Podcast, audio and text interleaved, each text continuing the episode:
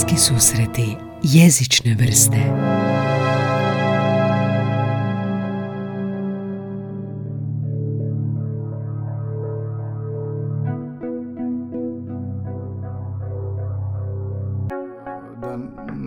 gestikuliram za stalno, da, da ne maši. Niko te ne vidi. me. Niko te ne vidi, da.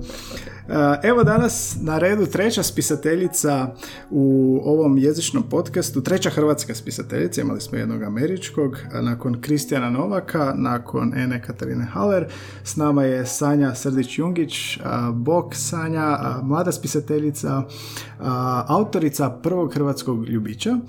Pa imam te odmah blic pitanja koje uvijek pitam na početku, a to su tko si ti i što ti jezik predstavlja?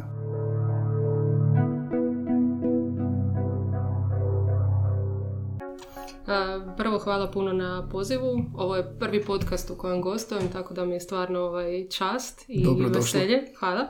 A, hvala također i osobama koje su me nominirale da, za gostovanje u podcastu, o čemu smo i spomenuli da ćemo pričati malo kasnije. A, moram ispraviti samo na početku, nisam autorica prvog hrvatskog ljubića. Moglo bi se možda diskutirati o tome jesam li autorica prvog hrvatskog čiklita, ali ono, to je isto tema za dalju diskusiju, ali hvala. Pr- prvi hrvatski ljubić koji sam ja počeo čitati. A, dobro, da. U tom kontekstu da, ok.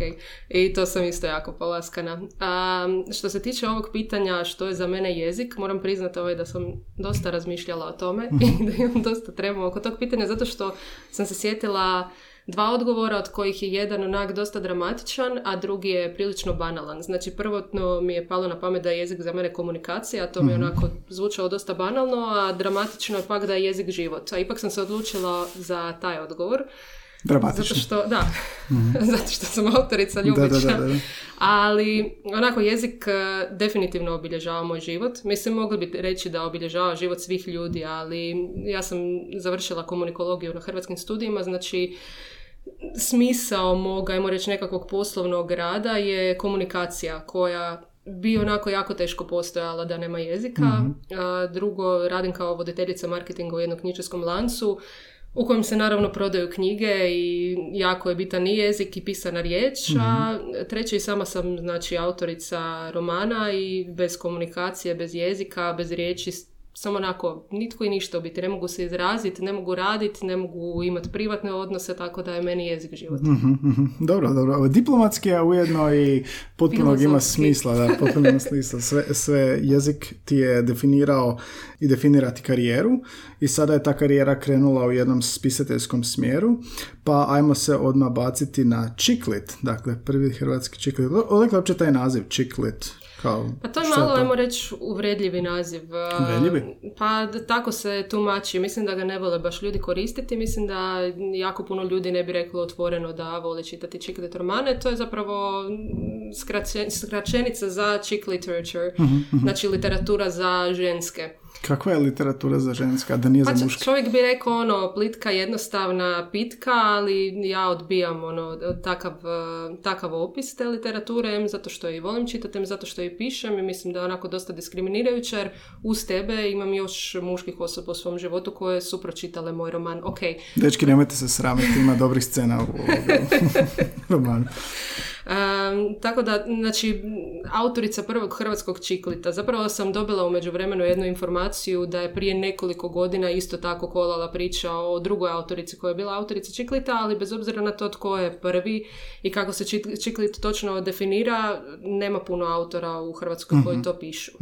A, mislim da sam čak i čitala jedan članak Jagne Pogačnik, znači naše najpoznatije knjiške kritičarke o tome kako čiklit, odnosno žensko pismo u Hrvatskoj praktički ne postoji. Tako da u, u pravilu mi je drago što sam jedna među rijetkima.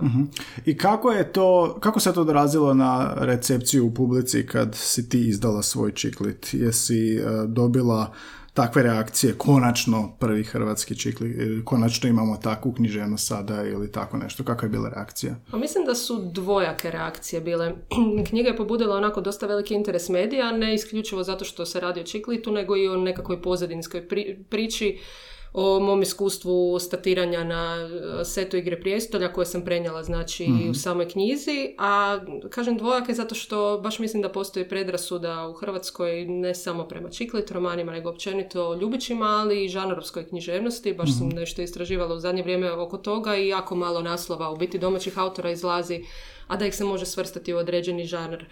I onda mislim da onako treba rušiti te barijere među publikom koju bi možda tako nešto zanimalo, ali baš zato što je opisano kao čiklit možda to ne bi uzeli jer mi sa to je neozbiljno ili to je nešto bez veze, idem ja čitati nešto konkretno, nešto malo kompliciranije. Je li to onda isto i za fantasy ili sci-fi ili nešto slično? Pa fantasy i sci-fi imaju baš dosta strukturiranu i drugačiju publiku. Oni imaju i neka svoja druženja i festivale i jako brate domaće autore i domaći autori se dosta razvijaju u tom mhm. smjeru, ono, tako da mislim da je tu zapravo skroz drugačija priča, ali definitivno nije za svakog i ti mhm. kad god pišeš u nekom žanru, odmah moraš računati na to da ćeš izgubiti dio publike baš mhm. zbog toga, jer netko možda ne voli trilere i krimiće i baš zbog toga neće uzeti tvoju knjigu koliko god ona bila dobro napisana.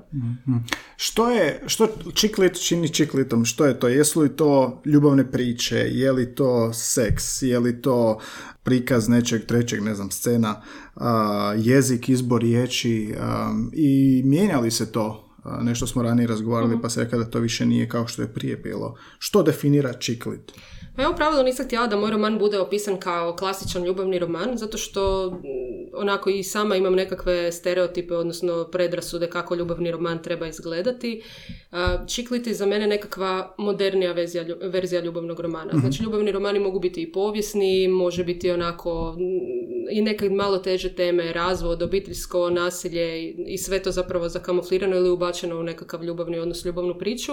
A čiklit bi trebao biti onako neopterećujući, nešto što ćeš stvarno čitati u ovim ljetnim mjesecima, nešto od čeg ćeš se osjećati bolje, nešto što će te zabaviti i čiklit se ne bavi toliko ljubavnim odnosom kao takvim, nego između ostalog i likovima koji imaju svoje poslove, mm znači pratimo njihovu priču nevezano uz sam razvoj te ljubavne priče. Znači li to da, da zaplet kao takav, odnosno cijela priča mora biti onako light, ili je dozvoljeno čiklitu da bude ono teže drame?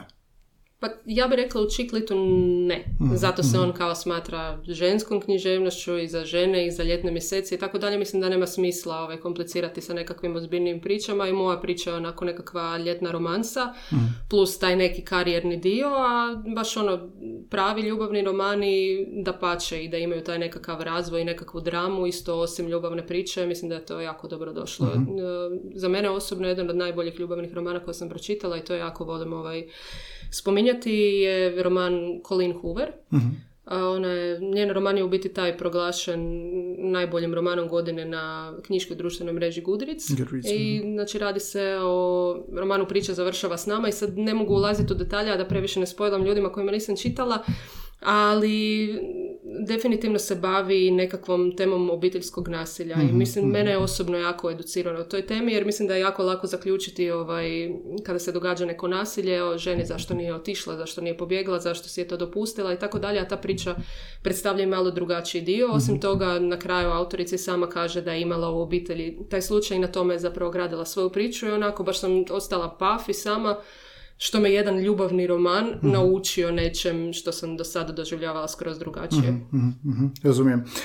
što se tiče onda publike koju si ti imala uz, za, za zvijezde među nama, um, kad ti se javljaju ili ako su ti napisali kritici, što, što čitateljice pretežno onda najviše vole u tvom romanu, s čim su se najviše zabavile ili povezale ili identificirale ili nešto, što si dobila dojam? A, pa definitivno mi najčešće hvale dijaloge i na to sam jako ponosna, dijaloge jako volim pisati, jako mi ih je lako pisati. Ja znam da se mnogi autori sa dijalozima baš muče i ne znaju kako napraviti razgovor da prirodno teče, da ne zvuči izvještačeno, da ne zvuči kao, prosti mi Bože, ali kao hrvatske sapunice.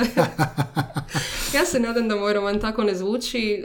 Uh, mogu si vjerojatno i sam primijetiti da je koristim neke riječi koje nisu dio mhm, standardnog mhm, jezika mhm, i onako anglizme i nisam htjela od tog bježati. Užasno mi je drago što sam se sa svojom lektoricom tu jako dobro našla i što smo se sporazumile oko, oko tih stvari. Um, znači, dijalozi su, ajmo reći, nekakva prva stvar, kemija između likova, uh, za koju mi je jako drago i ono što jako volim čuti je ono što sam zapravo i htjela sa ovim romanom. Ja jako volim romane koje čitam i ne mogu ispustiti iz ruku, pa makar bilo tri ujutro ili moram ići na posao ili nešto slično. I to je komentar koji dobivam za svoj roman, onako da ga pročitaju nekoliko sati. mm On nije ni pretjerano dugačak, ali kad ga primiš jednom ga ne možeš pustiti. Mhm. I nekoliko ljudi je zapravo istaknulo i cijelo to iskustvo statiranja nije to sad e, ne znam što, može se statirati u hrvatskim serijama, znači nisi ti nekakva zvijezda zbog toga, ali jako puno ljudi uopće nikad nije sudjelovalo na nekom setu, a ima ono dosta zanimljivosti tu i što se tiče i šminke i buđenja, ljudi zapravo nisu imali ni pojma da je to toliko naporno kogo sam je opisala ovdje, tako da mi je baš drago da sam i taj neki svijet e, podijelila s drugima. I koji je target uh, ciljana publika, uh, koji raspon godine je to? Pa ja bih rekla između 25 i 40, s tim da definitivno ima znači žena iznad 40 koje su čitale. Jedna moja ovaj, prijateljica koja je jako veliki obožavatelj mog pisanja je tek nedavno napunila 18 i apsolutni obožavatelj ovog romana, tako da, mhm. eto, znači i mlađi od 25 apsolutno ga mogu čitati. To ono što, na, što si na Instagram stavila, ovo ti je jebeno. Da, to, to. to, je Elma. A, inače na Instagramu, kako si došla u podcast, kako sam saznao za tebe, je ona te tagirala? U objavi? Nije, nije Elma. Ne. Ko, te tagirala? tagirala me Mirna, to je jedna moja čitateljica i ajmo reći knjiška prijateljica s kojom se nikad nisam upoznala uživo, ali znamo se čuti to i tamo na, na temu što moje knjiga, što onog što je ona piše. mm Jako puno ljudi mi se javlja, nevezano uz moj roman, nego čisto i zbog pozicije na kojoj radim, a i zbog iskustva koje sam prošla sa objavom romana. Jako ih zanima cijela ta priča oko traženja izdavača, urednika, lektora, dizajna, Mhm. kako se uopće probiti na hrvatsko tržište, tako da mi se i Mirna u jednom trenu javila sa nekakvim svojim tekstom i onda, ovaj, da, taj dan, znači došla sam na Instagram, dočekale su me dvije poruke, jedna od Jelene Pataki, s kojom i posebno i privatno surađujem i od Mirne i onako sam rekla šta se događa, zašto se moje ime pojavljuje na tom podcastu i onda smo se nedugo nakon tog ti ja čuli dogovorili, što je mm baš super priča. Tako to ide, umreživanje. Sviđa mi se vas tagma, knjiška prijateljica, prvi put čujem to. knjiški prijatelj. Znači, kao, poznajete se preko knjiga, preko stranica gdje se da. čitaju knjige. Da, jako puno ljudi u biti znam tako i naši razgovori se uglavnom temelje na knjigama. Mislim, uvijek tu ima i nekakvih privatnih tema, ali ajmo reći da sad svoje nekako društvo dijelim na ono prijateljice s kojima sam išla osnovnu, srednju i tako dalje, koji isto jako vole posuđivati knjige od mene ali nije baš da ću s njima razglabati o pisanju mm ili svim ono, začkuljicama pisanja, autorstva. Imam znači ljude s kojima pričam u većoj mjeri o pisanju, o čitanju, o knjigama i ono, dijelimo tu neku strast koja nije bliska baš svakom Hrvatu, barem mm s obzirom na statistike. Da. Uh, ajmo o pisanju. Kako, uh, kako pišeš? E, Novak kad je bio i jedna, ja nisam pitao, uh, Novak ima onako introspekciju sve zamišlja u glavi i, i sve zapravo pričamo nastaje u glavi do samog kraja i onda samo krene pisati. Ena isto ništa ne zapisuje i onda kaže budala, budala ne, ne zapisuje, budala pamti pa želi to promijeniti. Kako je kod tebe taj proces tekao? Um, zapravo, znači, ja sam sad nedavno završila drugi roman, odnosno slijedim u uređivanje i imala sam jako drugačiji proces kod prvog i kod drugog romana. Ajmo mm reći da sam naučila na nekim svojim greškama kod uh, pisanja drugog romana. Prvi roman, znači tema mi je sinula još negdje u srednjoj školi i to sam malo nešto raspisivala, pa sam se malo primila tog pa odustala. U principu postoji jako puno ljudi koji bi voljelo napisati knjigu, a nikako da sjedne i da je ne piše. Misle da ima super ideju u glavi, ali proces pisanja je onako dosta i kompliciran i uh, zahtjevan i ne mhm. odluči se jako puno ljudi na to. I tako se meni ta tema isto kovitlala jako, jako dugo, dok stvarno nisam sjela i počela je pisati. I kod prve i kod druge knjige sam znala načelno tematiku i šta bih htjela. Imala sam otprilike glavne likove i nekakav, ajmo reći, glavni zaplet i znala sam što želim napraviti s njima na kraju, ali ostalo uopće nisam imala posloženo. I iako mi je prijateljica kupila ovaj jedan notesić da si pišem svoje ideje, moram reći da ga nikad nisam koristila u toj funkciji. Trudim se isto, ja mislim kao Ena, ostaviti sve u glavi i da, ponekad mi nažalost pobjegne. Imam još zapravo i veći problem sam imala u nekom terenu, to je da sam počela pisati nešto pa mi je laptop krepao.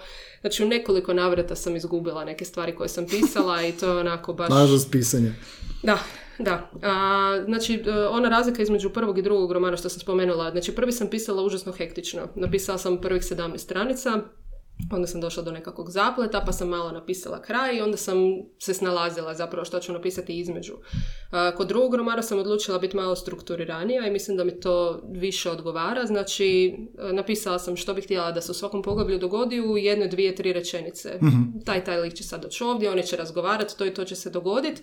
I znači, tako sam razvila kostur do samog kraja. I nisu mi se poklopila sva poglavlja onako kako sam htjela. Nisam mogla reći u jednom poglavlju možda to sve što sam htjela reći, pa sam morala razlomiti na jedno, dva, tri.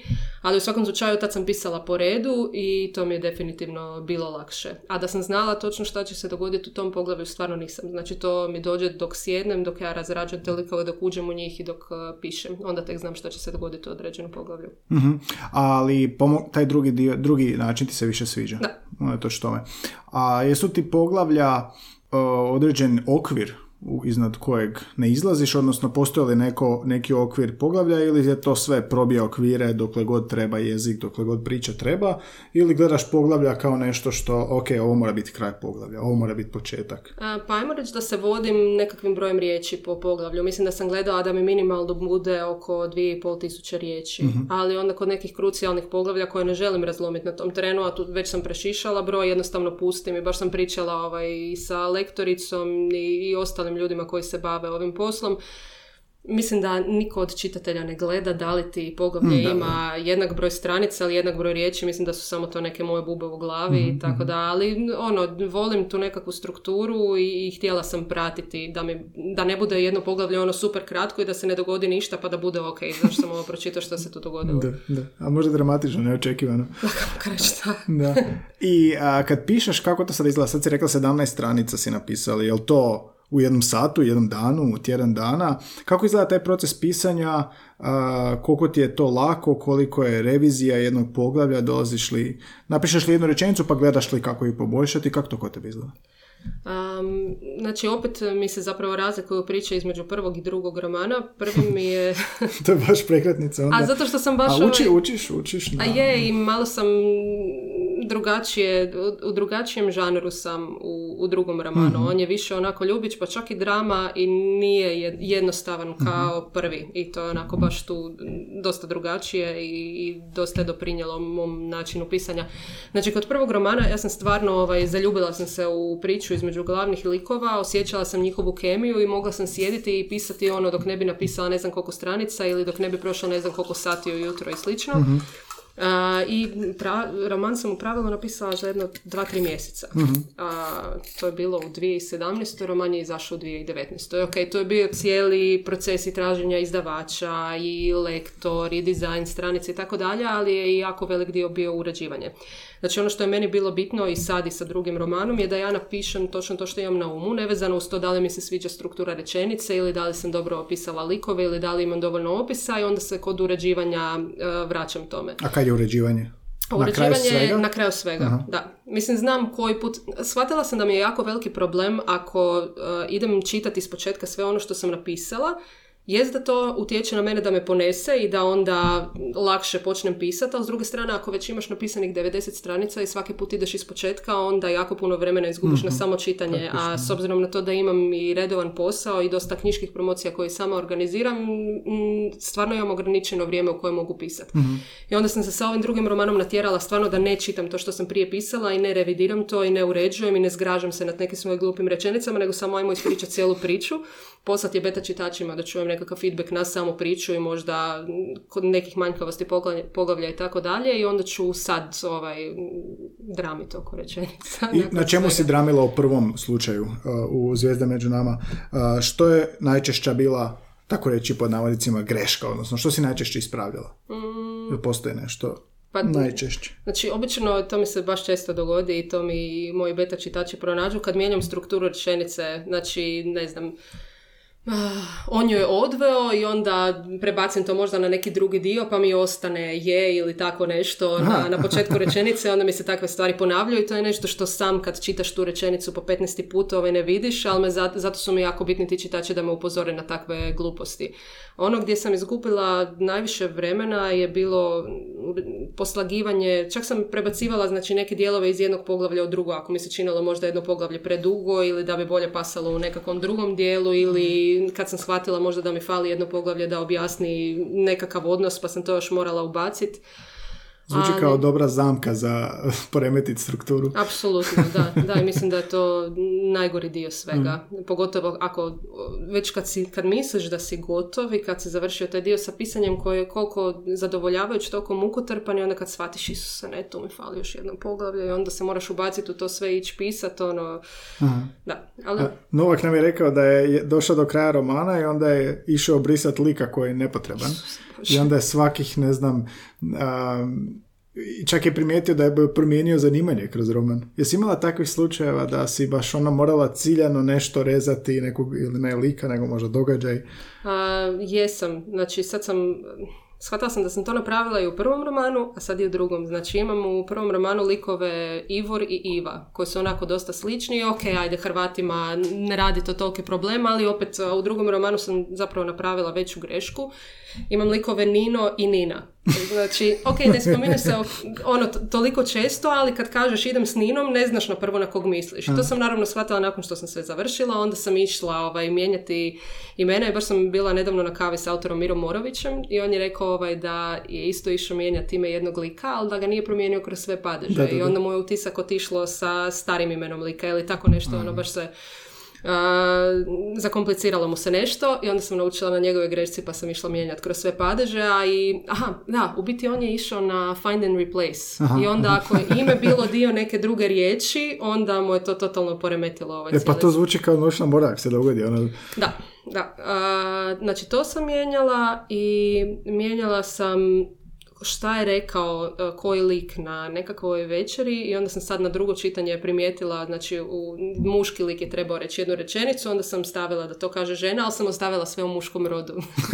Tako da zato volim čitati svoj roman milijun puta, ne zato što sam nekakav egoist, nego zato što stvarno ne volim i ne želim da mi se dogode takve glupe greške. A dogodite li se da sad kad čitaš ga iznova, iznova, iznova i onda prolazi vrijeme, vrijeme, vrijeme, da ti sad poželiš i druge stvari mijenjati ili ne smiješ više ništa mijenjati u smislu sadržaja? Um, shvatila sam da, mislim, to nije samo kod pisanja, nego i općenito u mom radu ja sam onako relativno perfekcionist i nikad nisam zadovoljna u potpunosti s onim što napravim, koliko god to super bilo. mm Ja i dalje nisam skroz zadovoljna sa svojim prvim romanom i sad kad ga čitam onako i dalje se mislim zašto tu nisi dodala to ili zašto tu nisi promijenila to i znam da nikad neću biti zadovoljna s ničim do kraja. I u jednom trenu moraš shvatiti da moraš pustiti, da ne možeš uh, više ili bolje ili drugačije od onog uh, što si napravio do tad i onda mi je zapravo jako drago uh, surađivati sa urednikom ili lektorom mm koji mi može dati nekakvu drugu perspektivu u pisanju i u tom slučaju onda u suradnji s njima mijenjam nešto. A sad mijenjanje, mijenjanje radi jer mi nešto ne, ne stoji, a ne znam sama kako to promijeniti, to je onako baš mhm. kontraproduktivno. I u suradnji s lektorom, urednikom, urednikom najviše, mhm. što su oni predlagali, odnosno što su bile zamjerke i kako su oni utjecali na rad najviše? E pa sad to je ovako malo komplicirana priča o, o uređivanju knjiga domaćih autora. mm A, negdje vani i u nekakvoj utopiji urednik s tobom prolazi poglavlje kroz poglavlje pa ti kaže joj tu ti je ovo malo mlako ili tu ti fali još koja rečenica, ovaj opis malo proširi ili malo skrati, ali u praksi, barem ovdje, a moguće i vani, ovaj nije da sam baš proučavala skroz tržište, to baš ne ide tako. Znači, urednica je u mom slučaju kod Zvijezde među nama je pročitala roman, dala je par, čak i više jezičnih sugestija, ne toliko ovaj, u radnji. Mislim, moguće da je se roman svidio u potpunosti takav kakav je i da nije to bilo previše uh mijenjanja, ali, ali nije ta, da, utopijska priča da ti sad baš hardcore radiš na romanu i mijenjaš neke stvari jer ti netko stručan to tako rekao. U principu si onako, ajmo reći, prepušten sam sebi. U razgovoru i sa izdavačima i sa urednicima izdavačkih kuća zapravo se dolazi do toga da u Hrvatskoj ima jako malo urednika koji se tako bave s domaćim autorima. Jedan od primjera i kog se uvijek prvo, prvog svi sjetimo je Kruno Lokotar koji je i Novakov urednik. On je zapravo jedan od rijetkih za kojeg znam da baš radi na romanu tako kako bi si mi autori poželjeli ili zamislili. Mhm, A, iako Nova kaže da mu je najgore kad je morao srezati ono, 800 kartice na 500 kao da mu je neko nož stavio. Pa možda je tebi još bolje. Jesi morala rezati roman? A, nisam. Ove, mislim, iskreno ravnala sam se tu baš na štreberice. Ove, jako volim čitati o, o žanrovima, o temama koje pišem i tako dalje, tako da sam se tu dosta ravnala prema napucima što se tiče stranih knjiga, odnosno stranog čiklita. Znači mm oni imaju baš ono, ne samo što izdavači traže ako hoćeš objaviti knjigu vani, nego i općenito nekakve preporuke. Znači ako pišeš to i to, imaš od 50 do 70 tisuća riječi. Ako pišeš to i to, od 70 do 90. Aha. Ovaj roman Znači, Chicklit bi kao takav trebao imati između 70 i 80 tisuća riječi, ova ima 72 tisuće. Na čemu to počiva? a, pa ja mislim čisto na statistici tog e, žanra. Mislim, u, u principu, ako uzmeš Chicklit roman i želiš uh, se opustiti, čitati ga za ljeto i staviti mozak na pašu i ne razmišljati previše, onda da je došla nekakva puno deblja knjiga, mislim da, da se to gubi i mhm. da to čitatelji onako ne cijene. Znači, mhm, mhm. hoćeš ono što si kupio, hoćeš ono što tražiš i što ti u tom trenu treba, a mislim da su ono izračunali u nekom trenu koliko je riječi dovoljno da bi ispričao ono tu priču za taj žanr. Zato fantasy je, fantasy Zato je fantasy tako ogroman, da, apsolutno. a, rekla si da uh, modern čiklit se više fokusira na likove. A, kako se i ti fokusira na likove? Što ti je bitno kod likova? Kako, kako se ih zamislila? Kako, kako, kad ih zamišljaš, što ti je bitno da znaš o njima, odnosno što ti je bitno prije nego što ih napišeš? Um, znači, bitno mi je da se moji likovi bave još nečim u životu osim tim ljubavnim odnosom, da imaju nekakve prijatelje, da imaju obitelj, da imaju nekakvu pozadinsku priču, da ne budu plitki, da ne bude ono, sad ta zaljubljenost tog frajera, ono što ih definira u cijelom romanu. Znači, konkretno Nora je djevojka ono u uh, kasnim dvadesetima koju muči zapravo ono što muči dosta žena u Hrvatskoj, znači ne nalazi se, ne samo žena nego i muškaraca, ne nalazi se na poslu koji radi, željela bi nešto drugo, međutim ta pozicija koju ona htjela je zauzeta, onda se prijavljuje za nešto apsolutno ispod svojih uh, poslovnih iskustava, čisto zbog tog iskustva koje može dobiti znači, na, mhm. na setu. Ima i tu nekakvu obiteljsku tragediju koja ju je definirala i zašto je do sad uvijek živjela pod staklenim zvonom i zašto e, nije ništa dramatično radila u svom životu do tog trena kad odlučuje dati otkaz i otići u Dubrovnik da bude Znači motivacija, motivacija za, za da. Mislim da ima onako dobru pozadinu, da je relativno dobro razrađena i da se likovi mogu povezati s njom i, eventualno prepoznati u nekim od njenih dijelova života. uh A jesu li to i dalje ako tu dobro riječ upotrebiti, arhetipni likovi uh, u smislu zavodnik, u smislu pačenica. Jel, jel, jel, jel se na kraju sve mora svesti na to da bi to bili likovi ljubiće ili ne mora? Mislim da je to nekad bilo pravilo. Mhm. I mislim da će uvijek žene zapravo ili muškarci ili u kojem god žanru čitaš, ćeš htjet vidjet, prepoznat ono što te prvenstveno privuklo tom žanru. Znači, ako čitaš thriller, onda hoćeš tog nekog tajanstvenog ubojicu. Ako čitaš ljubavni roman, hoćeš paru koji se hoćeš zaljubiti. Ali mislim da se uloge tu onako dosta mijenjaju. Baš pratim zapravo što rade strani izdavači recimo sada su tamo jako aktualne LGBT teme. ti reći. tako da, onako baš ajmo reći, neću reći forsiraju autore da pišu o tome, ali ohrabruju autore da pišu o tome i vole objavljivati takve knjige zato što je jednostavno potražnja za njima sada mhm. veća nego što je bila prije. isto tako, mislim da se definitivno promijenilo, znači kako se mijenja i uloga žene kroz uh, povijest, mm. tako se mijenjaju i uloge njene u romanima. Znači u romanu 50-ih uh, idealna žena u ljubavnom romanu bi bila domaćica. a danas u ljubavnom romanu ipak tražimo ženu koja radi, žonglira sa obiteljskim životom i poslovnim obavezama, znači nešto s čim se možemo uh, poistovjetiti. mm I sad, kad, kad pišeš lika, ali ti se dogodilo da ti se čini da je u nekom trenutku ovo mi nije uvjerljivo, ovo mi nije, to na engleskom kažemo contrived, kao on je sad tu zbog zato što ga radnja treba ili taka neka radnja. Jesi nekad ulovila se u toj zamci? Pa definitivno jesam. Mislim, i ne mogu reći da sam se ulovila pa da sam to išla ispraviti, ali s druge strane, ono, mogu, mogu bi to nazvati nekakvim malim klišejima, ali opet, uh, barem u ovom žanru, i očekuješ te male klišeje. da, da, imaš malo pass. ono. A, znači, baš ovaj konkretan primjer, baš je ovaj, bilo zgodno. Znači, u, u nekom terenu u radnji glavni protagonisti se slučajno nakon ručka nađu na prekrasnoj plaži. I naravno ljeto i oni bi se kupali i sad. Mislim, nemaju svi badić sa sobom. Ok, ja sam napravila, to sam zapravo ispravila na početku tog poglavlja, prvotno to nije pisalo, ali rekla sam da je ona obukla badić odmah čim se obukla jer je planirala ići na plažu kasnije. Aha. Što je recimo nešto što mislim da ja radim, baš sam pričala s prijateljicama, je li to uvjerljivo, onako Uvjerljivo, na moru kad si obučeš badić, navučeš neku haljinu i onda ono, ako prođeš pored neke plaže, okupaš se. Mhm. Međutim, on nije imao ovaj kupače gače, ali na šta sad, okupao se u boksericama. Mhm. Isto tako ovaj sam oni imaju pauze u snimanjima, što je apsolutno normalno za snimanje bilo kakve serije ili filma, ali uvijek se nekako poklopilo da ni on ni ona nemaju pauzu za, od snimanja, to jest, a, pardon, imaju pauzu od snimanja baš isti tren. Znači, kako se poklopi da baš ona ne sudjeluje u nekoj sceni u kojoj on sudjeluje Mm, i obratno, nego su baš slobodni oboje na isti dan. Tako da, da, ponekad ovaj, sam ih posložila tako kako su da. mi trebali. Ali ako je dovoljno vjerljivo, ako je dovoljno ovoga, ako tvoji beta čitatelji, to mi to mi dalje super tako kao beta tester, beta čitatelj. Koliko ih imaš?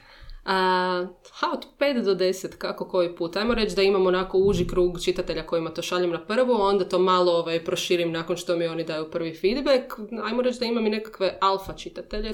A, oni zapravo su sa mnom teoretski bi trebale biti uz svako poglavlje. To imam stvarno jednu prijateljicu s kojom kontaktiram i komuniciram i onda šaljem, evo napisala sam još jedno poglavlje da je pogleda i ne znam u kojem smjeru bi trebala ići dalje, ali to stvarno ovaj, rijetko radim, znači to je jedna jedina osoba. Ovaj. To mi zanimljivo, znači de- deset ljudi vidi tvoje pisanje a, prije nego što je... Da. Ja bi vjerojatno kad da pišem bio vrlo intiman, da bi ono, možda jednoj osobi ni to čeka. A koliko je to važno? Meni je to užasno važno. Znači, ti svoju knjigu jednostavno gledaš iz jedne jedine perspektive iz koje možeš i uh, oni ti jednostavno daju nekakav drugi uvid. Ovo što si rekao što se tiče sramežljivosti, tako sam ja bila na početku sa prvim romanom. Jako malo ljudi je u biti znalo da pišem, zato što i radim u knjiškoj branši i nisam znala u kojem će to smjeru otići i nisam se htjela obrukati pred uh, ljudima s kojima moram sjediti na poslovnom sastanku ono svakodnevno.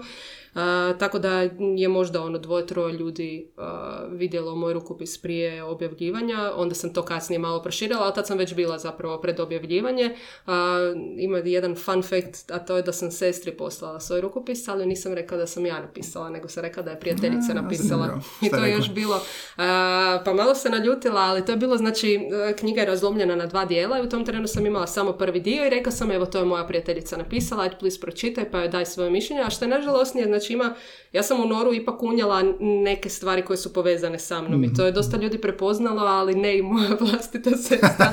Tako da mi se javila nakon što je pročitala prvi dio i sve je to super, daj više pitaj svoju prijateljicu kad će napisati taj drugi dio, ne mogu čekati, to je bilo smiješno, da. Ali da, zapravo sam htjela dobiti od nje objektivno mišljenje za koje mislim da ne bi dobila da je znala da sam to ja napisala. Aha. A, zašto su mi beta čitači važni? Zato što ne samo da...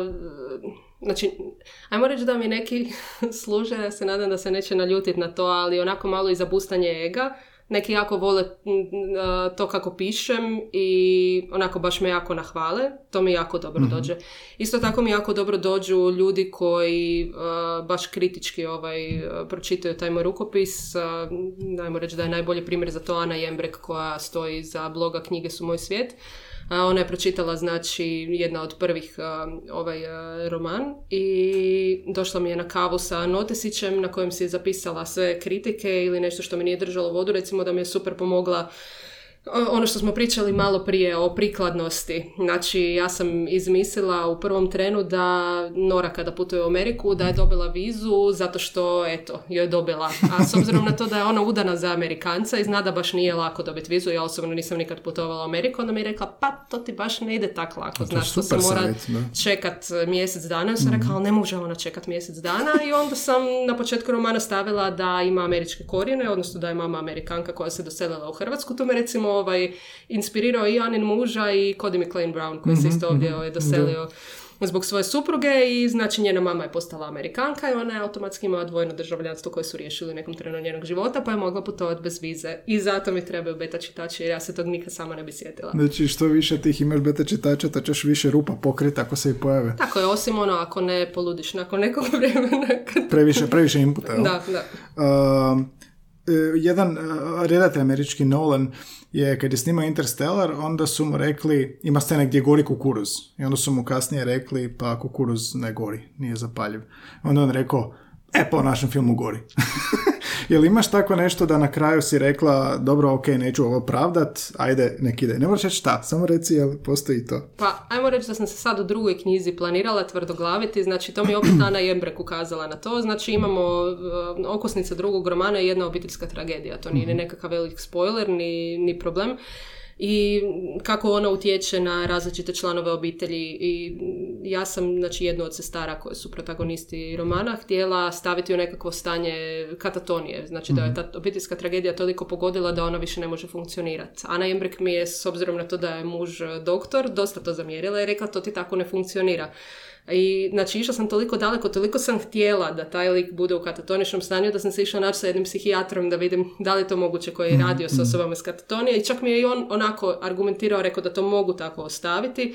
Međutim, opet sam uzela njenu kritiku u obzir i eto, ipak sam malo, malo izmijenila ovaj, te dijelove. Tako da, iako sam tvrdoglavi ovan, stvarno se ne želim tvrdoglaviti na svojim knjigama i koliko god me možda pogode neke stvari ili to što netko nije shvatio nešto što sam ja napisala, a htjela sam da drugačije shvati, toliko se stvarno trudim promijeniti to što me ljudi zamjerili i mi kažu da jednostavno Pa ti ne neko od publike tako. zamjerio takav neki detalj tehnički? Mm, Ne, do sad nisam ovaj, Mm. dobila, dobila sam jednu kritiku na cijeli roman koja je onako bila malo nelijepa. Baš sam nedavno, a joj, to bi morala pročitati, ali aha, a, da je roman mm, tako loš da je čitateljica osjećala susramlje tijekom cijelog čitanja i da mi je dala dvojčicu čisto zato što sam uspjela u jedan roman ubaciti sve moguće klišeje koje postoje. Joj, ovo je, ovo je najbolje, Onako, što, što je najgore kritika što možeš. Apsolutno. Čekaj, to je na. Na Goodreadsu, da. Mhm, mhm. da. Ja se nadam da se ona neće uvrijediti, ovaj, jer u zadnje vrijeme baš to često spominjem. Mislim, na prvu me stvarno pogodilo tako nešto pročitati tu sam ono je skroz ono, iskrena. Ali sad mi je smiješno, ono, baš mi je smiješno. Mislim, jako mi je žao, ovaj, jako mi je čudno šta je ona zapravo tražila u mom romanu ako nije očekivala to i tamo nekakav kliše, ovaj, to mi je uvijek neobično, ali dobro, ja sam se sad pomirila sa tim Da. komentarom. Kako te kritika, jel te ovoga, em, ja kad kritiku čujem što god radim, onda onako na prvu isto te pogodi, onda kreneš analizirat, pa te nekad pati, pa nekad otpišeš, pa te nekad progoni. Kako se ti nosiš? Pa mislim da općenito ovaj, slabo podnosim kritike, baš ću to reći ovaj, najiskrenije što mogu. E, na poslu mi znaju dosta često, e, pogotovo šefovi reći da dosta stvari uzimam k srcu. Znači čak nešto što nije direktno vezano uz mene, recimo nekakav događaj koji sam organizirala i koji ne može ovisiti isključivo o meni kao osobi, nego i u promotorima koje sam angažirala i o još milijun stvari i onda ako neko prokomentira to događanje kao da nije bilo baš po njihovom ukusu, ja ću to jako osobno doživjeti jer sam se užasno potrudila, užasno puno sebe unosim u posao i mislim da je to nešto na čemu bi trebala poraditi. Mislim, ista stvar za roman, iako ovaj, jedan moj knjiški prijatelj mi jako često ovaj, govori rečenicu ti nisi svoj roman, znači da se jednostavno moram distancirati kao ja To i moram uh, jednostavno Znači reći to nisam ja, ok, to sam ja napisala, nekom se može svidjeti, nekom se ne može svidjeti i mislim da dosta, sam, našla sam možda nekakav svoj način procesuiranja takvih komentara. Ne Čaša mogu reći, vina, dvije. da. Ili olajavanja ovaj sa prijateljima. da, i podcast gdje se možeš Da. živjeti. Ali moram reći da sam imala užasno puno sreće, znači osim tog jednog romana, eh, pardon, osim tog jednog komentara, eh, nisam imala nekakvih žešćih kritika, ne znam jel se ljudi možda to ne usude, baš sam nedavno imala blog post na tu temu koja je onako baš imao vatrenu diskusiju, gdje sam rekla da ja osobno ne ocjenjujem romane sa jedinicama i dvojkama, jer ne želim niti smanjiti možda prodaju ili posuđivanje te knjige ili uvrijediti autora na neki način. I onda su to neki shvatili zapravo kao način za promicanje cenzure. Ja to jednostavno tako ne shvaćam, ali onako, zanimljiva je tema, zanimljive se diskusije mogu razviti. E sad zapravo ne znam da li nakon tog teksta ovaj, su ljudi odlučili ne davati mi jedinice i dvojke, jer sam rekla da ih ovaj, ne volim i ne prihvaćam, moguće da sam ih malo uplašala. Meni isto te zvijezdice, šta, jedan od pet, pet čega, pet, šta je pet? Pet je najbolji roman u žanru i kad napisan pet, kako tih pet ovoga reagira. Tako da meni bolje pročitati ono što ljudi misle, onda u argumentaciji pronađeš to, to zapravo. Taj tekst je u biti inspirirala jedna jedinica koju sam dobila na, na temu svoje knjige, ali nije bila objašnjena riječima. I onda me onako to malo naljutilo jer nisam znala za što sam točno dobila jedinicu. Nakon teksta je ta jedinica bila izbrisana, tako da stvarno mislim da plašim ljude sa svojim tekstovima. Ali isto tako me jedna čitateljica uhvatila, ono, ajmo reći u nenamjernoj laži Znači ja sam član Gudrica postala 2015. mm i tad sam dodavala neke knjige koje sam čitala u srednjoj, čisto da napunim kao taj čitateljski dio i tad mhm. sam iz nekog glupog razloga išla ocjenjivati te knjige i uhvatila me u tom da sam dala par jedinice i dvojke nekim lektirama koje mi se nisu svidjele. U čemu si dala? Ja sam skroz ovaj, zaboravila na to, znači dala sam... Ribenje, ribenje, Ne, Patnje mladog Vertera i Kombre, znači dvije knjige koje možda nisam naučila cijeniti tad kad sam ih čitala, danas, ali neću ih zapravo čitati da se preispitam. U svakom slučaju izbrisala sam te jedinice i dvojke nakon toga zato što stvarno ne mislim da je to u redu. To su klasici koji će se prodat u više primjeraka nego moja knjiga, bili oni meni dosadni i glupi ili ne. I mhm. onako jednostavno nepoštivanje autora s moje strane i baš mi je žao zbog toga. mm Što ti je dalo samopouzdanje da si kažeš sama ja mogu pisati, mogu kvalitetno pisati, mogu napisati roman? Pa ajmo reći da je to cijeli sklop događaja od mog djetinstva do danas. Uh, od tog da sam išla na literarnu grupu od najmlađe dobi do novinarske grupe u srednjoj školi, pa na kraju i komunikologije i, i tim što sam se zapravo bavila novinarstvom na početku svoje karijere. I jednostavno ono možda je neskromno, ali znam da dobro pišem. Mm-hmm. Sad to nužno nije predispozicija za pisanje romana, to što ja znam napisati nekakav članak ili PR tekst, ali definitivno pomaže. I mm svo to moje iskustvo u pisanju me dovelo do tog da sam sjela i pokušala napisati taj roman i na, koncu ga napisala. Ali mislim da je najviše zaslužna za to nekakva tvrdoglavost i to što sam vjerovala u priču, ne toliko u sebe, nego priču koju sam htjela ispričati, koju sam htjela da pročita više ljudi i da, da to jednostavno dovedem do kraja, pa onda da vidim šta će biti s tim. uh A čitanje?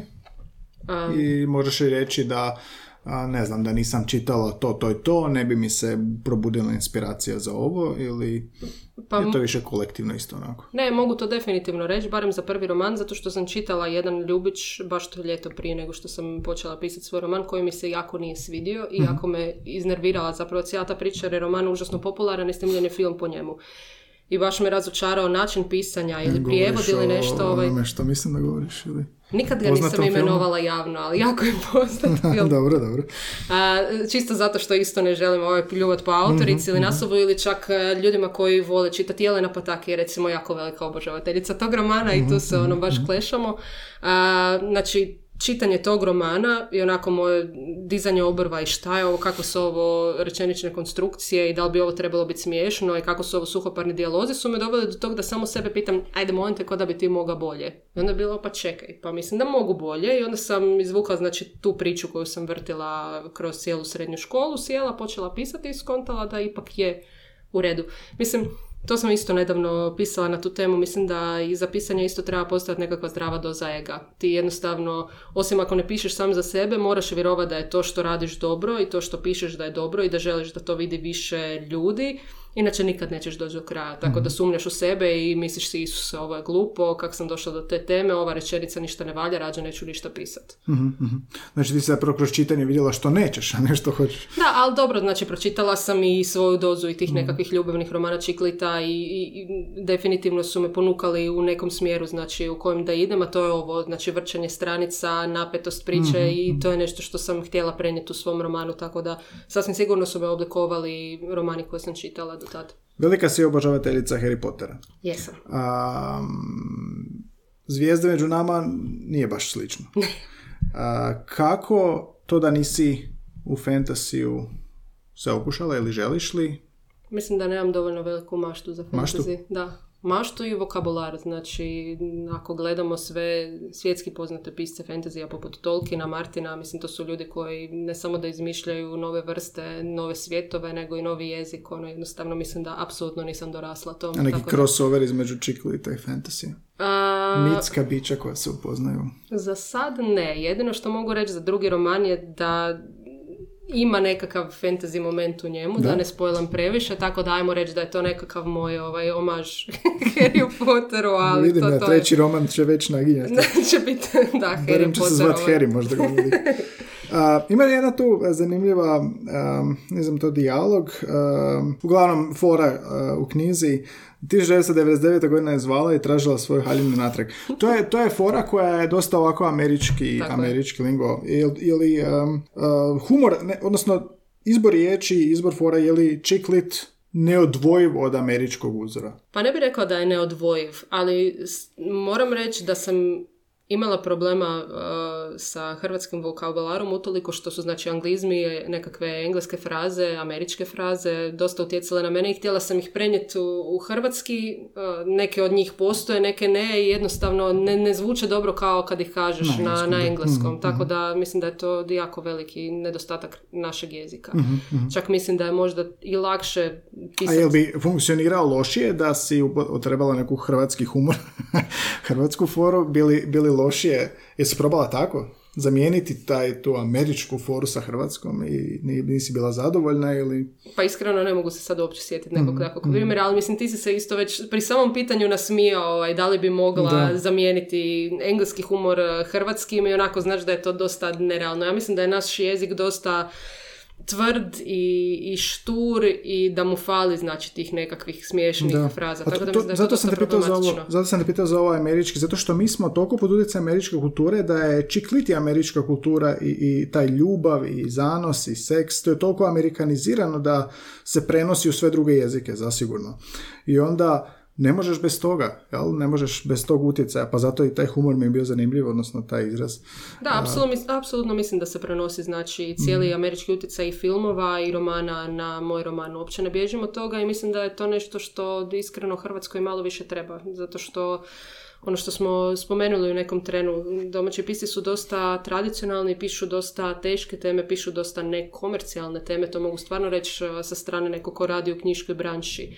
A s druge strane, vani se prodaju upravo ovakve stvari. Ljubići trileri, recimo, čisto usporedba kod nas eh, je najpopularnija publicistika i self-help knjige, a tek onda ide beletristika. A s druge strane, vani je to nešto što, što nosi eh, cijelu knjišku branšu, odnosno kada se proda dovoljno ljubića trilera i tako dalje, kad izdavači zarade na tom, onda idu u tisak, ajmo reći, lijepe književnosti, klasične književnosti i tih malo zahtjevnijih formi. A, znači izdavači počinju sa najprodavanijima.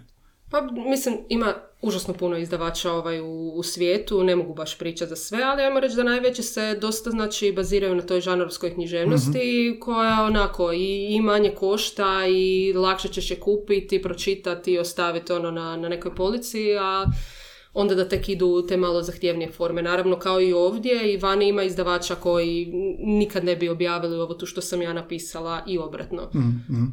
A, ne želim sad ulaziti toliko u izdavače, ali mi je prezanimljivo ovako ovaj dio sa žanrom. A, najavljuješ drugi roman, koji kažeš da je ljubavni roman, jel? A, s elementima sad malo drame i tragedije. A, vidiš li se da ostaješ i dalje u žanru? Ili da se mičeš iz žanra i je li te to plaši ili veseli ili što? Mm, ajmo reći da me više plaši ovaj, nego što me veseli. Znači, da, ajmo, e, u drugom romanu sam se definitivno odmakla od čiklit vrste, odnosno tog neobaveznog, nonšalantnog jezika, dijaloga, romana, tematike. Znači, roman se bavi gubitkom konkretno oca i kako je taj gubitak utjecao na, na članove obitelji. I mislim da je to za, i za ljubavni roman dosta teška tema i ako će netko tražiti isključivo ljubavnu priču koju će pročitati na plaži, u mom drugom romanu je neće dobiti. Morat ćeš to napomenuti ljudima. Pa ja ne bih htjela za- da ostanu razočarani, znači definitivno ima jedna lijepa ljubavna priča koja, koja se proteže kroz cijelu knjigu, ali roman je i dosta veći, znači ova ima 72.000 riječi, ona ima oko 110.000, tako da će biti dosta duži. Nije baš nekakvo opuštajuće ljetno štivo, znači tu bi moglo biti i suza i gutanja knedli i tako dalje, tako da ajmo reći da se odmičem od ove neke uh, vesele verzije. Prilagođavaš se hrvatskoj publici Pa- koja si rekla da je ozbiljnija. Da, prilagođavam se, a s druge strane ne bih htjela, zato što stvarno mislim da trebamo i tu nekakvu opuštajuću književnost u Hrvatskoj. I ne da, bih... ko da, je- ko da je kod nas kao čim je, čim je zabranjeno se opustiti. Pa, čim je tako, da. mislim, stvarno sam ovaj proučavala, recimo da je prošle godine izašlo uh, 140 knjiga domaćih autora i maltene 110 je bila nekakva drama gdje su sad u, uh, u fokusu obiteljski odnosi, razvod, rat, Baš sam prijateljstvo htio re- i pitati koliko nešto. toga je rat, jel rat ono, Ja sam bez- iskreno mislila, ok, možda 2019. godina nije bila za to, možda je 2018. bila puna rata. Ja sam osobno imala nekakvu predrasudu da Hrvati jedino što pišu je pišu o ratu, ali čak e, u tom malom istraživanju nije ispalo Mhm, tako. Ali svakako ono što je ispalo je da 110 objavljenih knjiga se bavi nekim odnosima, nekakvom dramom, nekim komplikacijama, nekim morbidnim temama, a 30 ili čak i manje romana su ljubići trileri, SF fantasy i nešto recimo Pa dobro, mi ćemo se od, od rata, barem u književnosti. Barem u jednoj godini. Ali, mičemo. ali vrlo, vrlo, vrlo malo. Mhm, Tako da iz, iz, te, iz te perspektive ne bi se htjela odmaknuti do, do ovog žanra jer smatram da ga treba produbiti, smatram da treba pisati i komercijalno, komercijalno i Mhm. opuštajuće i tako dalje, a s druge strane da, ipak sad malo više zadirem u dramu i baš sam pričala ovaj, s jednom urednicom na tu temu, ona je rekla pa ja bi ti to čak klasi- klasificirala više kao dramu nego ljubavni roman, ali mislim da ću se tu malo tvrdo glaviti, da ću ostati u sferi ljubića. Mhm. A, a fantasy u daljini? Evo opet Evo opet. Ili SF ili nešto. A, I Novak isto piše ljubavni roman, to je otkrio u podcastu. Novak piše ljubavni da, roman. Ne, ne, ne da piše, pardon. A, najavio je da želi napisati. Aha. Svakako želi napisati ljubavni roman. Tako Dobro, da ne, možda- mislim, ne znam zašto me sad to tak šokiralo, ovaj, možda će zvučati malo predrasudno s moje strane, ali s obzirom na to da su njegove knjige onako, svi bi ih vrlo brzo opisali kao teške. Da, da, da. Ja sam Kristijanu priznala da još uvijek nisam pročitala njegovu knjigu zato što me strah te težine i strah me konkretno Međimurskog i rekla sam da ću sad kupiti njegovu knjigu na engleskom pa ću je pročitati na engleskom. ovaj. E, kad smo kod engleskog, jel bi ti mogla na engleskom pisati i želiš li se probiti u to a, tržište? A, ne bih htjela pisati na engleskom, koliko god smatram da mi taj jezik dobro ide.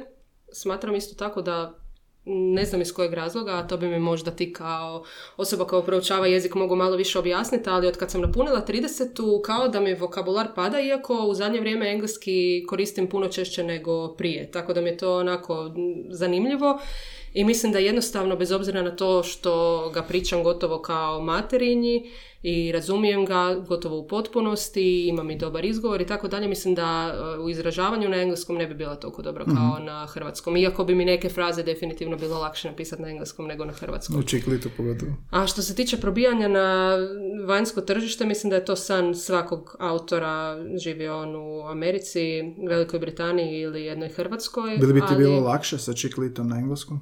a, Ili zbog zasićenosti tržišta teže? Pa jedno i drugo. Zapravo, ajmo reći da je cijela priča oko prevođenja romana na engleski, pogotovo ako uzmeš prevoditelja koji je kvalitetan, dosta skupa. Mislim da bi to svi autori zapravo trebali znati. A onda Pa još ide... Jelena Patak i tvije prijateljice. Pa, da da, ali apsolutno ne bih htjela da mi bilo tko biti radi besplatno ono neke stvari vezano uz roman, stvarno cijenim tuđi rad, ok, ajde nekakav popust i tako Da, dalje, da. ali baš da mi skroz besplatno neko prevodi 272 stranice, apsolutno ne. A što se tiče zasićenosti tržišta, definitivno se teško probiti ono što sam proučavala do sad, eh, jako malo izdavača prima romane direktno od autora. Znači tu još postoji cijeli problem nalaženja agenta koji je i dosta kompliciran, skoro isto kao i nalaženje a, izdavačke kuće. I cijeli taj proces je vani puno duži nego što je ovdje. Znači čak i kada prođeš cijeli taj proces traženja izdavača, nađeš nekog ko te želi objaviti, pogotovo ako se radi o tradicionalnom izdavaštvu, a ne digitalnom, ti ćeš čekat na objavu svog romana godinu i pol, dvije, minimalno. Godinu i pol dvije. Što je onako, da, što je stvarno jako dugo. I mislim da je jako teško padne autoru. Mhm. I u jednom trenutku si spomenula nešto da a, i kad ideš u reviziju onoga što si napisala, da gledaš, joj, trebala sam to ovako, trebala sam to onako. Sad s odmakom, kad pogledaš svoj roman, a, jel si ga pročitaš nekad? Si ga otvoriš u smislu da pogledaš ili onako izbjegavaš gledanje? Mislim da sam ga pročitala dva puta od kad je izašao i baš sam neki dan malo listala u potrazi za nekim citatom i onda sam, aha, gle kak je ovo dobro, Aha, to pročitati opet. Ali da, postoje znači trenuci u kojima mislim da je to što sam napisala apsolutno sranje i postoji trenuci u kojima mislim da je to što sam napisala apsolutno najbolje u Hrvatskoj Aha. da bi svi to trebali čitati. Tako da, mislim, o- ovi trenuci da sam napisala sranje su puno češći od ovih drugih, ali onda kad dođem do tog da mi se sviđa to što sam napisala, onda uzmem roman i čitam ga. Je li to ko sa Facebook Memories kad vidiš nešto od prije pet godina što da. napisala Da- da, da, ono, pet. je li cringe, već- je li takav cringe imaš i sa nekad kad otvoriš, A, da, apsolutno. a zašto? Šta to bude? A, pa mislim da me najviše zapravo muči scene seksa, erotike i tako dalje. Ovaj, nikad nisam htjela da ovo bude nekakav ljubavno-erotski roman, a dosta se stavlja naglasak na taj seks, pogotovo na naslovnici. I mislim da ljudi koji uzmu moj roman a, zato što očekuju nekakve ono takve scene, mislim da se možda čak i malo razočaruju jer ih nema puno, ali mi je bilo neugodno pisati ih zato što naravno da pišeš o onom što si vidio ili proživio. Onda Da, imaš osjećaj da se na taj način razotkrivaš pred ljudima, a pogotovo mi to nije bilo drago kad sam mami davala svoj roman na čitanje. Znači, ovaj, ima to u glavi da moja mama čita seksualne scene koje sam pisala i ne samo moja mama, i sve krva i šogorica, bliži i dalji članovi obitelji, susjedi i tako dalje, to mi stvarno nije ugodno. Tako da recimo, ajmo reći da imam cringe što se tiče te tematike. Je li imaš djeca? Nemam. Pa kad budeš imala djeca i djeca će čitati. Sad Ne, sad, tako da, ovoga, pazi sa seks scenama.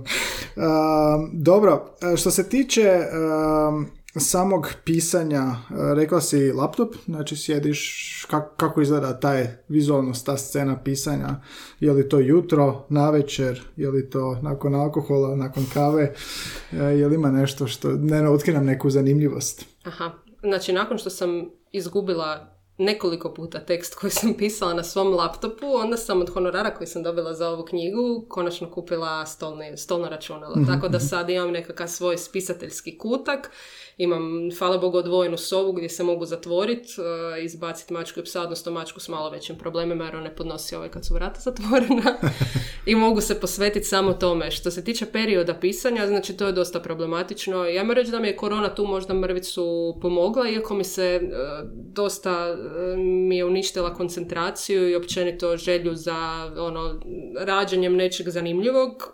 Veći dio vremena sam samo htjela ležati i spavat, kad sam odradila naravno poslovne obaveze, ali ipak sam bila malo više doma nego što bi bila inače, imala sam malo više vremena za pisanje. K- U trenucima kad radim, moje radno vrijeme je od 8 do 4 ili 9 do 5, ovisno o tome e, kako dođem, i kada imam nekakve knjiške promocije kao sutra, znači koja počinje u 18.30 i završi oko 8, znači kad dođem doma već je pola 9-9, mislim imam i supruga kojim se ponekad moram posvetiti Otišla si Vrlo- u vrlo rijetko ovaj, skuham nešto i tako slično. I da, i onda imam vrijeme, vrijeme prije spavanja gdje bi trebala biti inspirativna i sjesti i napisati nešto. To je jako teško. Meni barem. Jako teško ovaj, za ustabiliti taj nekakav privatni život i poslovni život sa pisanjem. E, I ajmo reći zapravo da najviše onda pišem vikendima. Mhm, mhm.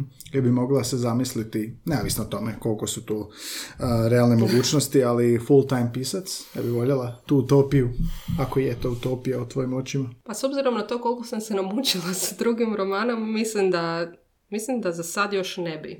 Da se u nekoj daljoj mogućnosti mogu zamisliti u nekakvoj kućici, ajmo reći u Čučerju, sad će se moja sestra smijati zato što ona živi u Čučerju, a zezam je zbog toga, ali onako nekakva zelena idila i daleko sam od grada i ništa se ne čuje i ja I tipkam onako, da, da, apsolutno zvuči lijepo, ali mislim da cijeli taj proces pisanja onako nije baš tako romantičan kako ga svi Mhm. uh, zamišljaju i recimo strani pisci s kojima sam u kontaktu zato što su u nekom trenu bili u našoj knjižari i onako mi taj proces opisuje dosta rigoroznim. Znači oni jednostavno imaju svoje radno vrijeme od 9 do 5. I sad ja se u ovoj fazi teško mogu zamisliti da ja svaki dan sjedim od 9 do 5 za stolom i, i moram pisati. To je full time pisanje, Tako radno je, vrijeme. Mhm. Tako je. Znači od 9 do 5 pišeš, nema mailova, nema pričanja s nikim, kod da si najnormalnije na poslu. I mislim da kad u nekom trenu svoj hobi ili strast, to mi se i konkretno sa Harryem Potterom dogodilo, znači kad pretvoriš u neko svoje zanimanje, u nešto čim se E, baš da. baviš, onda mislim da ti malo padne i volja za tim. Da. Zato je meni podcast dobro raditi više kao hobi. Nema zarade. Um, dobro. I što te onda frustrira? Rekla si da nije baš, da je zahtjevan proces naravno i kad nemaš vremena. I što je najfrustrirajuće u cijelom tom procesu pisanja? Jel doživiš blokade? Jel ovoga... Jel te onako nažicira riječ ili rečenica? Što ti je najfrustrirajuće?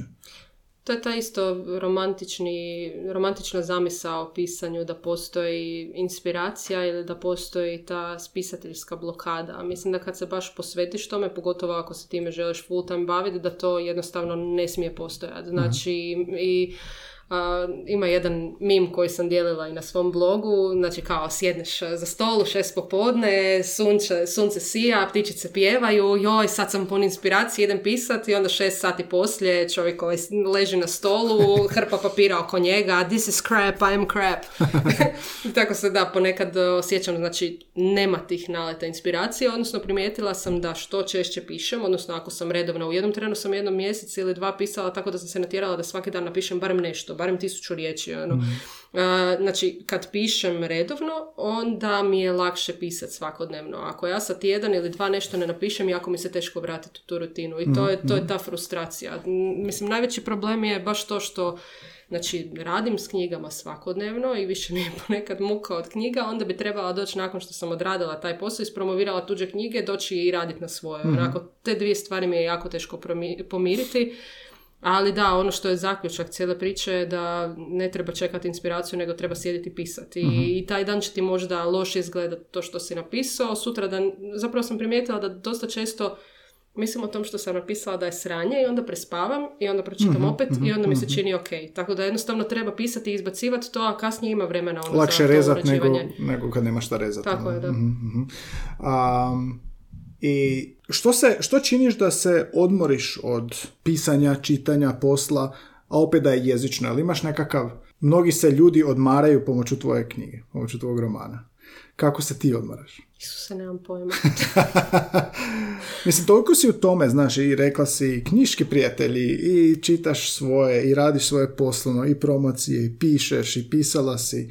Jel imaš nešto što ti je potrebno što bi bio neki kontrast da se onako odmoriš čitajući ili odmoriš jezično. Kad ima tako nešto. Ili si skroz u... Pa, ja mislim da sam 90% u knjigama. Znači stvarno, užasno puno vremena mi odlazi na, na posao i imam ono i nekakvu WhatsApp grupu sa šefovima gdje razmjenjujemo ideje, gdje se nerijetko znamo dopisivati u ponoć ili pola jedan, ono, razmišljajući o tome šta bi sljedeće mogli organizirati. I stvarno živim knjige. Mm. Ajmo reći da mi je najbolji odmor čak ne čitanje, nego da se jednostavno skroz odmaknem od knjiga. I sad to bi se moglo znači, na, na dva načina ostvariti. Jedan je da odem negdje u prirodu, ali sam jako veliki couch potato, što mi moj suprug koji trči utrke i po 100 km dosta zamjera, mm. a s druge strane, znači, volim staviti mozak na pašu gledajući serije i filmove, znači, to mm mogu mm baš binge pa i to mi je ono odmor najveći. mm A jel ti se dogodi da onda i dalje mozak se ne može isključiti od hvatanja ideja, inspiracija za pisanje? Apsolutno. E, znači, znala sam se naći u razgovoru s nekim ili na nekakvoj večeri ili na nekakvom događanju gdje mi osoba nešto priča, a ja vrtim sebi ovaj film šta bi mogla napisati. Milijun puta mi se to dogodilo. Tako da teško je skroz isključiti se. Ili se sjetim, čak i ako nije pisanje. Znači, autor je više od svoje knjige, autor je više od onog što je napisao u njoj. Znači, sad uz pojavu društvenih mreža ti se moraš angažirati na neki način da bi dobio novu publiku, nove čitatelje. Znači tu je i Instagram profil koji vodim i blog koji pokušavam pisati jednom tjedno i Facebook stranica, znači tu je onako inspiracija za nekakvu fotku ili neki citat koji bih htjela podijeliti, znači stalno se vrti u glavi nešto oko toga. Mm-hmm. Jel te reklame, koliko su bitne te reklame? Jel to zapravo ta društvena prisutnost na društvenim mrežama? Koliko ti to utječe na čitateljstvo? Pa mislim da dosta. Znači, to je cijeli nekakav sklop uh, događaja. Uh, recimo, Damir Karakaš uh, ne voli baš biti jako prisutan u medijima. Prvi put kad sam se čula s njim za organizaciju promocije njegove u Hoću knjigu, me otkanto, ono. pa ga ja mislim Kruno Lokotar uspio ovaj, nagovoriti na, na gostovanje. Um, ali, znači, i Damir Karakaš se dobro prodaje, dosta se čita, znači, ne mora biti nužno da ti moraš biti prisutan u medijima ili da moraš odraditi hrpu knjiških promocija da bi ljudi čuli za tebe. Ali s druge strane mislim da si možeš priuštiti da ne budeš toliko aktivan na društvenim mrežama ili u medijima tek kad se ti već proslaviš sa svojim knjigama pa skupiš nekakvu publiku koja će te čitati nevezano uz to, hoćeš ih ti podsjetiti na svoje postojanje ili ne. Mislim da kad startaš da moraš jako puno raditi na svojoj publici i biti prisutan. uh Jel, jel dolazi u obzir kod tvog pisanja mijenjanja forme, poezija, drama, kratke priče?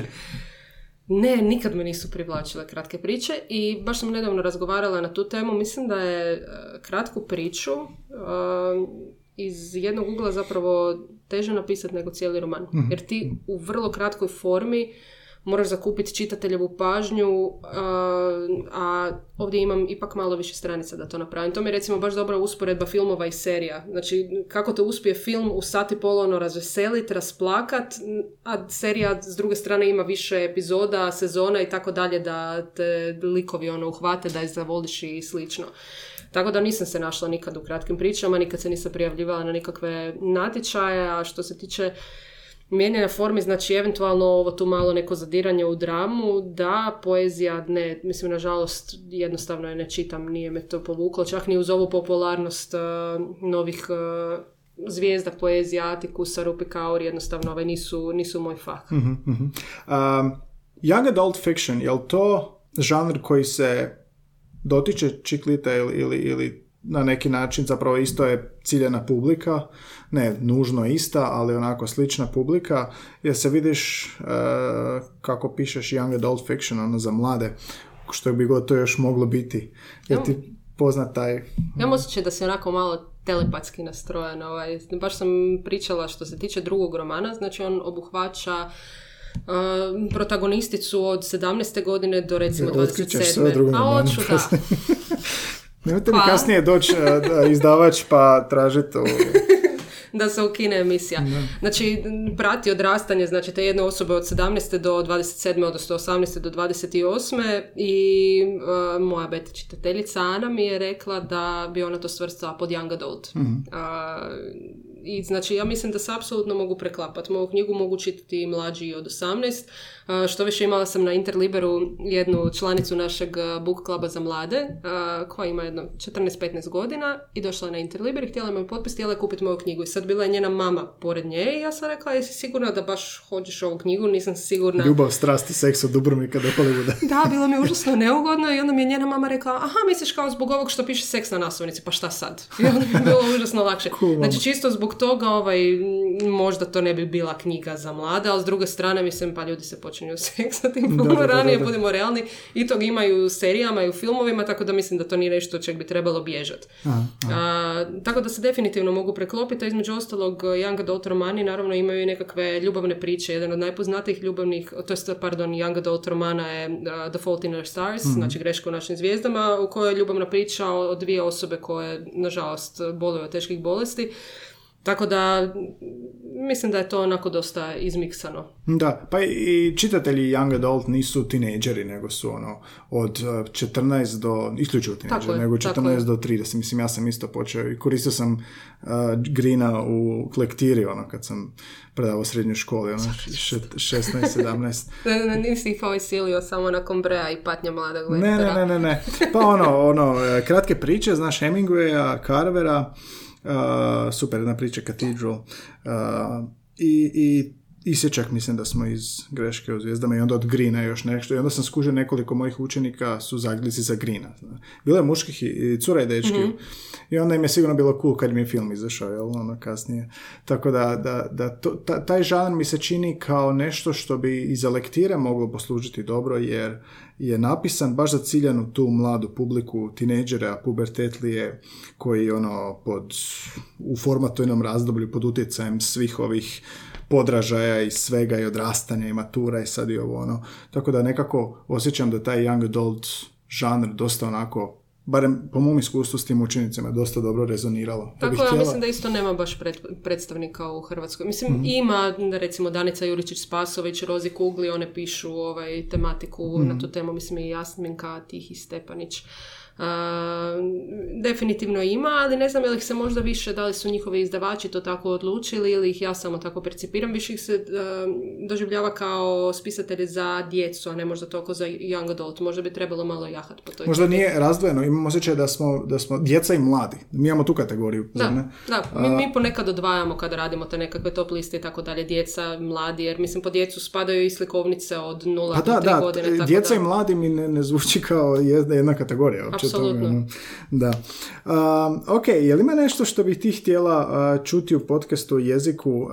sad već malo razmišljam, ima četvero pisaca već bilo, kao ja ću sad ono dovoditi, ne znam, svećenih, evo, ne? ali ovoga na kraju dosta pisaca i što je meni dobro jer ono uvijek mi je zanimljivo čuti kako nešto nastaje iza onoga što je zapravo napisano tipa kao kako nastaje film tako i kako nastaje roman jer ima nešto od tebe e, što te zanima e, o jeziku što bi htjela možda čuti nekog gosta ili neko područje koje bi ti onako bilo fora pa mislim da je fantastično to što sa jezikom spajaš i ljude koji se bave onako baš duboko s njim, kao i ljude za koje ne bi na prvu predstavio. Mislim da si imao nekakvog pilota, pa ti on pričao ovaj, o jeziku u, kokpitu, tako da ja mhm. bi da nastaviš ići u tom smjeru i da mhm. Predstavljaš što ljudima jezik znači, što znači jednom kuharu, ono, šefu u mhm. nekakvom mm fancy restoranu, šta znači frizeru u razgovoru s njegovim klijentom, ono, ta širina me... Imam jednog super frizera jer mislim oni se bave komunikacijom sa svojim klijentima i onako baš hardcore komunikacijom gdje slušaš o njihovim dramama, problemima, rastavama, ono, tako da ta, ta struktura gostija mi je definitivno mm zanimljiva. A što se tiče ovog nekog mog, ajmo reći, sebičnog dijela, uvijek bi voljela čuti nekakav razgovor sa lektorom ili urednikom i baš ono što se tiče rada na romanu ili nekom tekstu, mm te mhm. stvari. Da s urednikom romana bih, bih htio pričati, da vidimo malo tu drugu perspektivu mm o, rezača ili ono, komentatora, da. ili i pjesnika, evo, repera smo imali, pa bih htio i sa glumcem razgovarati, nadam se da će se odazvati, jer ono ljudi nekad znaju reagirati uh, po dobro jezičan podcast, pa ne bavim se jezikom, ne moramo ne upute slat što sam ti poslao. Ono, upute su u privitku da vidite da nije to sad samo ovoga, to je zaista sve. Uh, dobro, Sanja, puno ti hvala što si pristala sudjelovati u jezičnom podcastu i na vremenu koje si našla u rasporedu gustom što ovoga, sad ćeš muža tek vidjeti. Neću tek na trčanje. Aha, trčanje. Zato si ti ovdje što tam trči. A, tako da zvijezde među nama, gdje možemo nabaviti tvoju knjigu? Znači u svim većim knjižarama poput Hoću knjigu, školske knjige, Ljevak, Znanje, na webshopama, znači, webshopima tih uh, istih knjižara, to je u pravilu to. Zna, mhm. zna se pojaviti na nekakvim sajmovima, Interliberu i slično, a nadam se da će u budućnosti biti organizirano i malo više gostovanja, da mi ljudi malo više upoznaju. Mhm, Stvarno mislim da treba... Ja voliš knjižane večere ili ti na? baš si me uhvatio fino, s obzirom na to da sam ih organizirala jedno sto prošle godine, ne mogu baš reći da ih volim. Neke znaju biti zanimljivi, ali ono što mislim da fali autorima i izdavačima malo inovativnosti kod, uh, kod organizacije tih promocija. Uglavnom se sve svede na to, ok, mi smo napisali knjigu, sad ćemo doći predstaviti, doći će obitelj, prijatelji, tu i tamo koja je radoznala osoba i to je to. Hoćeš reći trebaju doći u jezični podcast i to bi bilo ovoga bolje za njih i za njihova djela. Između ostalog, ali ne kažem da ne bi trebalo organizirati promocije, nego možda malo razmisliti kako tu promociju napraviti na drugačiji način. I malo je približiti nekakvoj široj publici. Ja recimo prije nego što sam radila na ovom poslu, Iskreno mislim da nisam prisustvovala niti jednoj knjiškoj promociji, niti je došlo do mene, a volim čitati. Mm. I sad je to zapravo dosta bitan problem s kojim bi se trebala i ja pozabaviti na funkciju koju jesam, ali i izdavači i sami autori. Kako privući ekipu koja voli čitati, a koja ne voli sudjelovati znači, na takvim događanjima. To sam ja. e, pa reci mi, kako privući tebe ovaj, na neko knjiško događanje? Pa nikako. pa ne, nego... Um ono što bi ja volio je, uh, osim autora koji će mi čitati, malo uh, što, što je radio, bi volio da zapravo uh, doslovno, sad ne znam je se to događa, pošto ne idem, okay. da možemo uzeti knjigu, mi iz publike, i reći možemo li doći na 147 stranicu i pročitam dvije rečenice da imam dobru i lošu vijest koju želiš čuti prvo, pitao je Lukas uzbuđen na večer i sad ja nešto pitam zašto je sad ovo ovako bilo zašto ovo nije bilo onako? Taj engagement sa publikom. Hmm, ali kako možeš imati engagement? Ok, većina autora Mislim, voli moj- raditi... Ne, ne, ne, ok, prijedlog, ali većina autora voli raditi promociju drito nakon izlaska. Mhm. I onda uzmeš u obzir da većina publike nije pročitala knjigu Mhm, i da ne zna šta se događa. Mislim, ne vidim zašto bi tebe interesiralo zašto je taj lik napravio, to je to ako nemaš pojma zapravo što se događa u cijeloj knjizi. Mhm. Da. Ali ako se promocija radi nakon nekog vremena, znači Kristijan Novak je kod nas bio jako dugo nakon što je njegova knjiga izašla, da, onda u tom slučaju publika može ono biti interaktivna. Da, iako to je onako promocije. stresno, sada svako može ispitivati gluposti. Pa ne, uvijek na kraju nekakve promocije ima vrijeme za pitanja, Mm, pa uvijek ima jedno 3, 4, 5 pitanja ljude interesira. Uglavnom o procesu pisanja. da. Hvala ti na prijedlogu. Da, da, da. Koliko god nerealan bio. A, već si nam dosta spojala novi roman.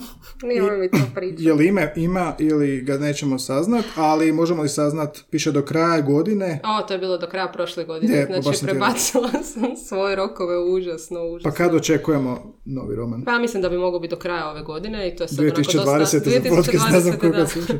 to je sad onako dosta realno očekivanje. Radno ime za koje mislim da se možda ne bi mijenjalo, ovo tu se mijenjalo, ali ovaj drugi roman za sad je radno ti si moje sve.